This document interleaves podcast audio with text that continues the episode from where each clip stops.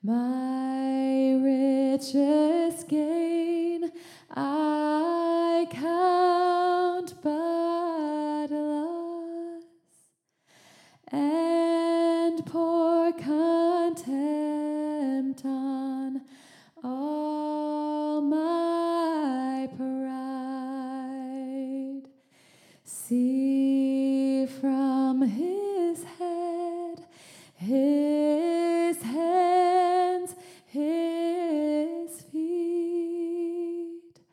sorrow and love flow mingled down.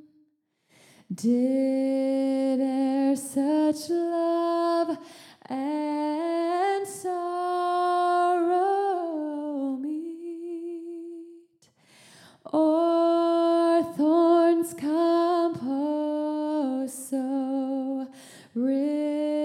rich a crown? Oh, the wonderful cross! Oh, the wonderful cross bids me come and die and find that I may truly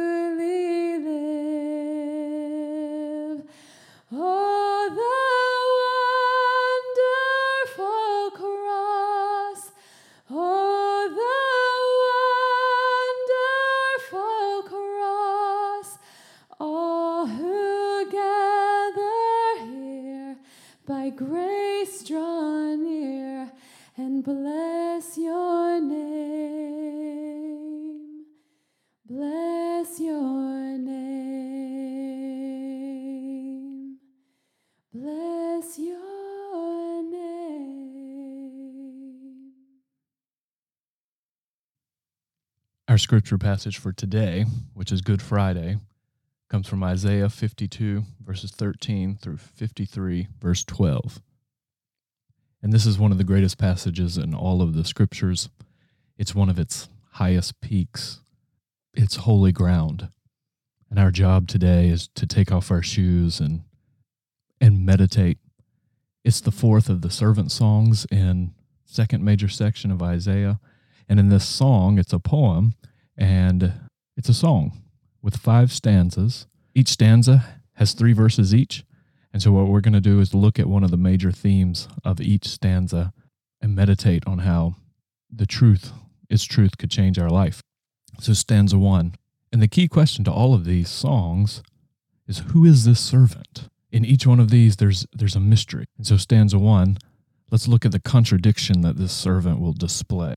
See, my servant will be successful. He will be raised and lifted up and greatly exalted, just as many were appalled at you. His appearance was so disfigured that he did not look like a man, and his form did not resemble a human being. So he will sprinkle many nations. Kings will shut their mouths because of him, for they will see what had not been told them, and they will understand what they had not heard. So the key theme of this first stanza is the mystery, the mystery of the mixture. In verse 13, he's one who will be successful. God will raise him up. God will lift him up. He will be greatly exalted. He will be one who demonstrates and displays the Lord's glory. And yet in 14, he'll be rejected. Man will reject him. We will be appalled at him. His appearance will be one that causes revulsion. The word appalled is used for cities that had been decimated in battle, and his appearance was so disfigured that it would make you want to vomit. And here we see that there's this confusing mixture. And there's always this confusing mixture in the lives of the people God has used. And so we tend tempted to think that if God really loved me, then this would never happen. But God's redemptive, wise love in our life is completely compatible with hard times and suffering. You look at another illustration in the Bible of Joseph. So for 20 years, it looks as if everything in his life is going wrong. And then at the end, it seems that in all of that struggle, suffering, sorrow, he was being saved from being proud and stuck up. His brothers were being saved from their own hatred and violence. The family was being saved. The people in Egypt were being saved. And you really can only see the full ramifications of what God was doing about a thousand years in hindsight. So take a moment and pause and remember God's redemptive, wise love in your life is compatible with suffering and hard times. Stanza 2. Now, here we see the ordin- ordinariness that the servant will display. Who has believed what we have heard? And to whom has the arm of the Lord been revealed? He grew up before him like a young plant and like a root out of dry ground. He didn't have an impressive form or majesty that we should look at him, no appearance that we should desire him. He was despised and rejected by men, a man of suffering who knew what sickness was. He was like someone people turned away from. He was despised, and we did not value him. In this stanza, we see that before the servant was beaten to a bloody pulp that would make you want to vomit, there was nothing extraordinary about him. Here we get at the, the prejudice that lies in the heart of every person and is fueling his rejection. In verse 1, the arm of the Lord, the Lord's personal presence, impersonal action, has been revealed. It reveals an understanding of the servant can only come through revelation. And then in verse 2 explains why they rejected him. And Isaiah is universalizing this. This is something we all do, not one specific group. And the reason is he had none of the things that create outward impressiveness. He was not well built, not impressive, not handsome, no form. That's that phrase, no form that we should admire him. He was not the charismatic extrovert who was the life of the party.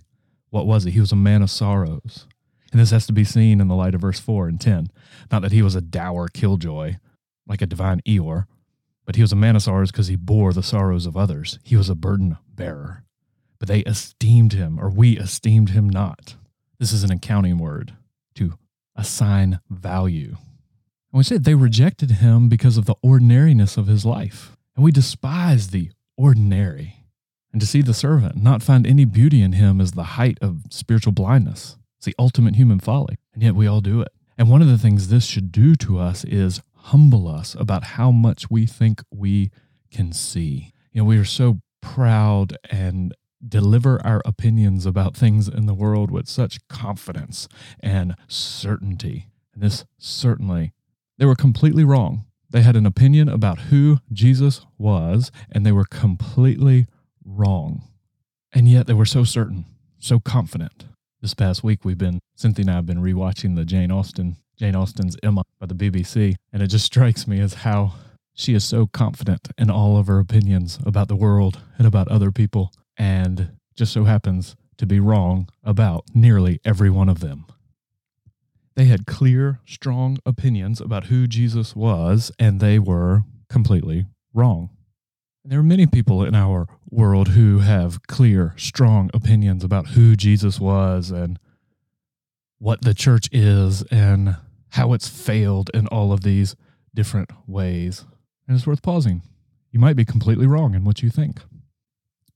Now we move into the third stanza, and this is the substitutionary nature of the servant. And this is the heart of the poem. It's the central theme, and it gives the reasons for why he was rejected and despised. And it's four through six. Yet he himself bore our sickness, and he carried our pains. But we in turn regarded him as stricken, strucken down by God, and afflicted. And he was pierced because of our rebellion, crushed because of our iniquities. Punishment for our peace was upon him, and we are healed by his wounds. We all have gone astray like sheep. We all have turned to our own way, and the Lord has punished him for the iniquity of us all. And here you have to enter in and feel the back and forth between the we and the he, between the he and the us. What did he do? He bore our sickness, he carried our pains, he was pierced. He was crushed. Our iniquity was laid upon him. He was punished. And what did we do? We regarded him as stricken, rejected by God. It's our rebellion, our iniquities. Our peace comes from his wounds. We are healed because of his wounds. We all have gone astray. We all have turned our own way. Our iniquity is laid on him. This is at the very heart of what was happening on the cross. He was being crushed, bruised, broken, so that we could be healed, renewed, made whole. And then in verses 7 through 9, we see the voluntariness of this death. Look at verse 7, the, the procession, how he's led out to die. He was oppressed and afflicted, yet he did not open his mouth, like a lamb led to the slaughter, and like sheep silent before her shearers. He did not open his mouth. And then verse 8 is the execution, and it's an abortion of justice, oppression, injustice. He was taken away because of oppression and judgment. And who considered his fate? He was cut off from the land of the living. He was struck because of my people's rebellion, not for something that he had done. And then the burial in verse 9. He's taken by the wicked and then buried with the rich. He was assigned a grave with the wicked, but he was with a rich man at his death because he had done no violence and had not spoken deceitfully. And you see, why would he go through these things? Why would he do them? And Jesus says in John 10, No one's taking my life away. I'm not the hapless victim of injustice. I'm intentionally walking down this path. You know, the wages of sin is death, but he wasn't a sinner. So in reality, he wouldn't have to die. Death had no claim over him.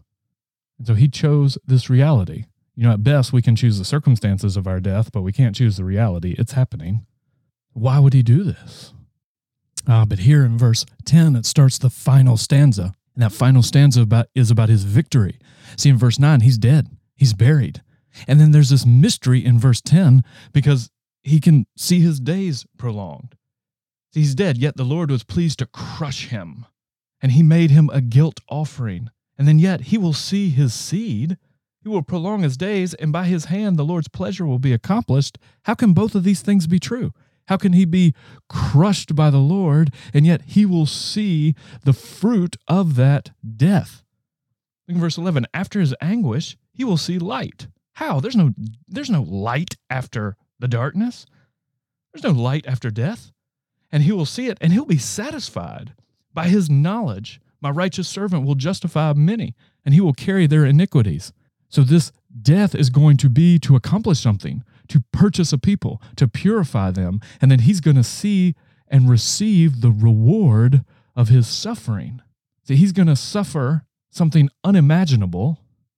And yet, once he passes through it, at the end, there will be light and it will be worth it. Therefore, I will give him the many as a portion, and he will receive the mighty as a spoil, because he willingly submitted to death and was counted among the rebels. He bore the sins of the many and interceded for the rebels. Ten times in this song is a theme of substitution. And this is such a glorious, beautiful truth that we have to both live off of and live out of. We can live off of this because, in the eyes of the only one who matters, we can be accepted. He will justify the many, He will carry their sins and forgive them. And we see here that all transforming love is substitutionary by nature. And you know this. I mean, this is something we just intuitively know. You feel it most like in parenting, it's either them or you. And here we see that he died the ultimate death so that we could have the ultimate life. And now all of our living, all of our serving can be small acts of dying to ourselves so others can live. Because he died to himself so that we may live. So on this day, this Good Friday, where we set aside time to meditate on and remember the cross, our prayer for today is this whole song. So carve out some time today where you just slowly walk through it and pray and praise Him for it. Praise God from whom all blessings flow. Praise Him, all creatures here below. Praise Him. Hey.